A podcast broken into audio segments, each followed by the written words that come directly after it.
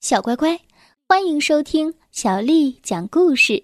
我是杨涵姐姐，今天我们来听《女巫的十三只猫》，作者是来自法国的玛丽·艾莱娜·戴尔瓦尔，有法国的波娃利，翻译叫做周国强，是由广州出版社的叔叔阿姨为我们出版的《女巫的十三只猫》。上集我们讲到，爱上大公主的拉姆阿尔王子想要救出他心爱的公主。这个时候，他发现了一个秘密：原来十三只猫当中有十二位是公主，那第十三位究竟是谁呢？小矮人围着拉姆阿尔王子跳起了舞蹈，还用嘶哑的嗓子唱道。这里有一个，我们抓住他，胖大个儿一定会高兴的。然后他们中的一个抓住了王子的手，拉着他往前走。其他的小矮人脸上挂着狰狞的微笑，紧跟在后面。拉姆阿尔想要反抗，可是手脚怎么都不听使唤，他不得不跟着他们往前走。像中了魔法一样，拉姆阿尔被带到了一个很深的山洞门口，洞里睡着一条肥大的母龙。王子正准备拔剑，这时母龙用微弱的声音说道：“不用怕，大家都叫我胖大个儿，欢迎你来到这里。”这些小矮人是我的丑小子们，因为森林里的女巫抢走了我的力量和权力，只有一位勇敢的王子才能帮我夺回来。王子大叫道：“女巫，我正要找她。那么，你可以把女巫身边的那些黑猫逮住，然后把他们带到这儿来。”女巫的黑猫，可是。胖大个儿往前伸长了脖子，凑到王子面前，低声地说：“年轻人，我来告诉你一个秘密。这些黑猫其实是我的小龙，它们刚出壳，女巫就把它们偷走了，还对它们施了魔法，把它们变成了猫的模样。”听到这儿，拉姆阿尔一下子心灰意冷了。他叹了口气说：“哦，原来他们是小龙啊！我还以为……”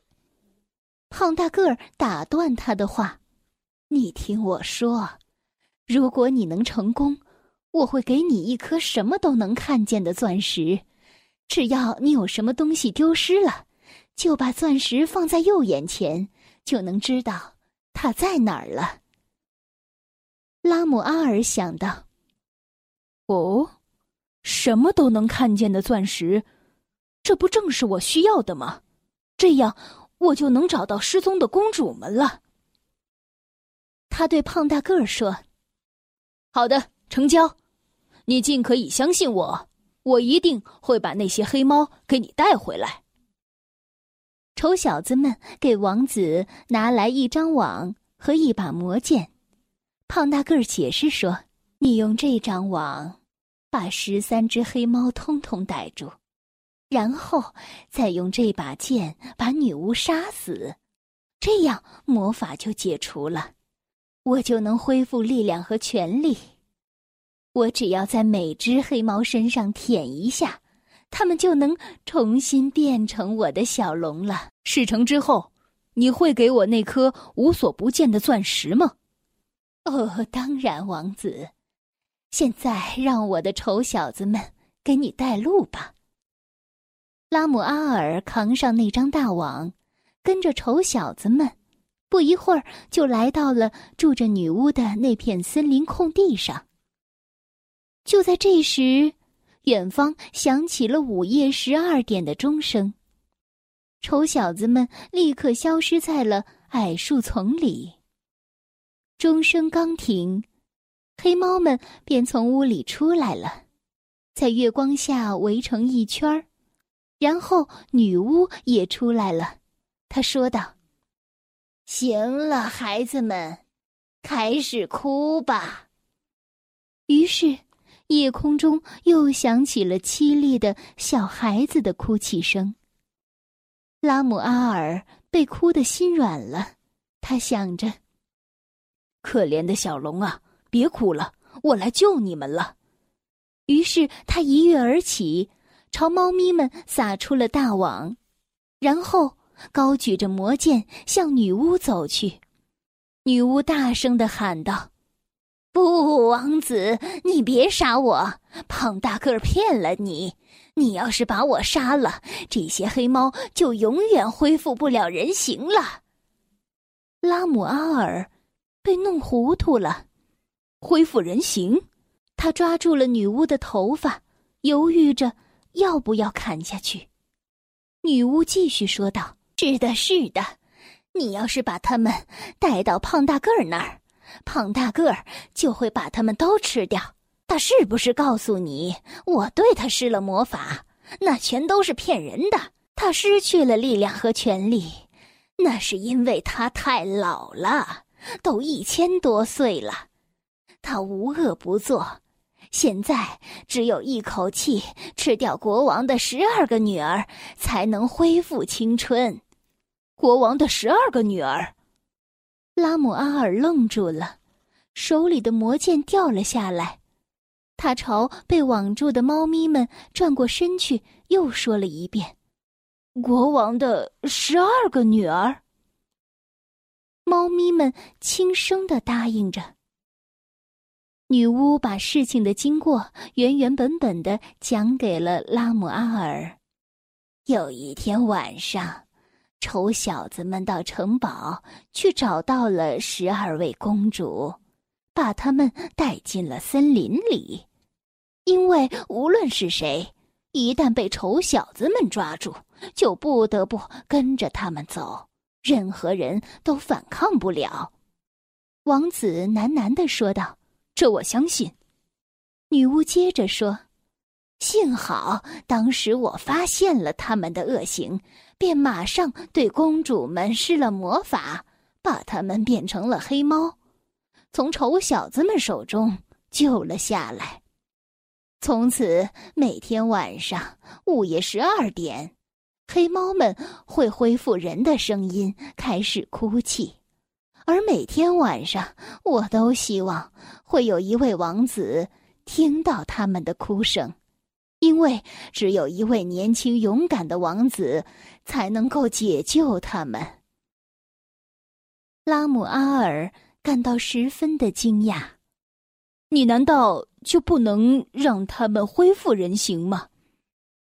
女巫叹息道：“唉，我能，可是……”必须等到胖大个儿死了之后才行，否则他又会派丑小子们来抓住他们的。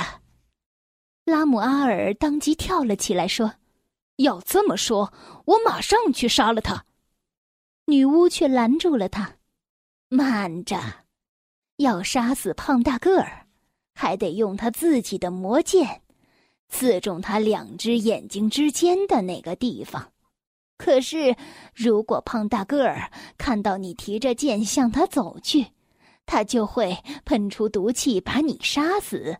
这一点能耐，现在他还是有的。啊！王子叹了口气。